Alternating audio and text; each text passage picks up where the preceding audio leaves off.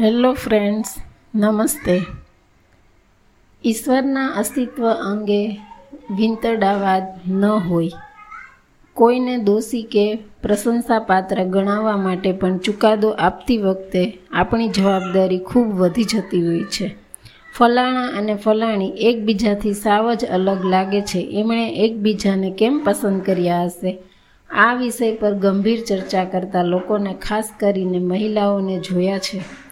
મારા બેટા અન્યની પણ તમામ બાબતોને પોતાના માપદંડ, પોતાની સમાજની સરહદો, પોતાના તર્ક અને પોતાના ચશ્માથી જુએ છે. હા, પોતાના ચશ્માથી અંગત અભિપ્રાય આપવો એ બરાબર છે. દરેકને અધિકાર છે, પણ તમામ બાબતમાં ફલાણું દંપતી પરસ્પર પ્રેમ નથી કરતું લાગતું. કારણ કે આપણી આખી બસ યાત્રા દરમિયાન બંનેએ એક પણ શબ્દની આપલે નહોતી કરી. આ વિષયમાં પણ ચુકાદો આપો. અભિપ્રાય એક વાત અને હઠાગ્રહ સાથે પોતાના અભિપ્રાયનો ભંડો ઉપાડીને દરેક વાતમાં અન્યને ટોપી પહેરાવવા. વિતળાવાદ કરવો એ જુદી વાત છે. તમે તમારો પરિવાર, તમારું ઘર, તમારા પરિવારના સભ્યો નોકરો સંબંધીઓ સાથે કયા પ્રકારના વ્યવહાર રાખો છો? એનો અન્ય વ્યક્તિ સા શા આધારે ચુકાદો આપી શકે. માણસના મંતવ્યમાં માત્ર બુદ્ધિ કે તર્કમાં બધું સમાઈ જાય. એ ગાંઠમાં જ વિતળાવાદના રોગના જંતુ છુપાયેલા છે. જે વિષયને તમે માપી શકો, સર્વે કરી શકો.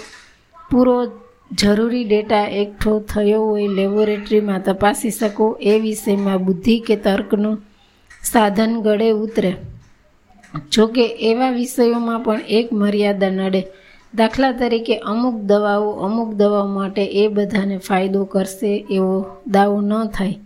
તાસીર નામની પણ એક બલા છે. ત્યાં ડૉક્ટર તપાસીને દર્દીને વ્યક્તિગત સમજીને સ્વકીય વિવેક બુદ્ધિથી નિર્ણય લે છે. ગીતાજી પણ બુદ્ધિનો મહિમા સ્વીકારે છે, પણ માત્ર બુદ્ધિને જ સર્વસ્વ માની લેવામાં અંધાપો શરૂ થાય છે. જીવનની તમામ બાબતોમાંથી સ્પર્શી ગણી શકાય એવી ખોખલી પૂર્વ ધારણામાંથી બુદ્ધિવાદી વિતડાવાદ શરૂ થાય છે. બુદ્ધિનો ઇનકાર હરગીજ નથી, પણ તમામ વિષયોમાં માત્ર બુદ્ધિ ન ચાલે, એક આખી પેઢી ઊભી થઈ છે. એ બધી જ બાબતોને તર્ક કે બુદ્ધિથી તપાસવાને પ્રતિભાની નિશાની સમજે છે, પણ વ્યક્તિત્વમાં ઘણા પરિણામો છે. અંતઃસ્ફૂર્ણા અને વ્યક્તિગત પ્રતીતિ આપણી દ્રષ્ટિનો વ્યાપ આ પણ પરિમાણો છે. બુદ્ધિ સિવાય આ બધા પરિમાણોનો છેદ ઉડાડવો એ બુદ્ધિમત્તા નથી, પણ વ્યક્તિત્વની પંગુતા છે. દલીલ એ વિષયમાં શક્ય છે, જ્યાં આપણી પાસે એ વિષયની અથવા અથથી ઇતિ સુધી માહિતી કે ડેટા ઉપલબ્ધ હોય. કોઈ બાબતમાં કોઈને દોષી કે પ્રશંસા માત્ર ગણાવવા માટે પણ ચુકાદો આપતી વખતે આપણે જવાબદારી ખૂબ વધી જતી હોય છે. એક ભાઈ ઘરની બહાર એક કિશોર વયના છોકરાને તમાચા મારતા હતા. કોઈ અજાણ્યાને કહ્યું, હિંસા ના કરો. એ અજાણ્યા જણને ખબર ન હતી કે પેલા બાપ દીકરો હતા અને બાપે દીકરાને દારૂ પીતા વારંવાર રોકેલો. આથી જ કહી શકાય કે પરમ તત્વ કે સૃષ્ટિ કરતા ઈશ્વર હોવામાં હોવામાં વિશ્વાસ કે અવિશ્વાસ બંને સ્વીકાર્ય છે. એ બાબતમાં અભિપ્રાય પણ સ્વીકાર્ય છે. એ બાબતમાં હઠાગ્રહપૂર્વક વીંતળાવાદ સ્વીકાર્ય નથી.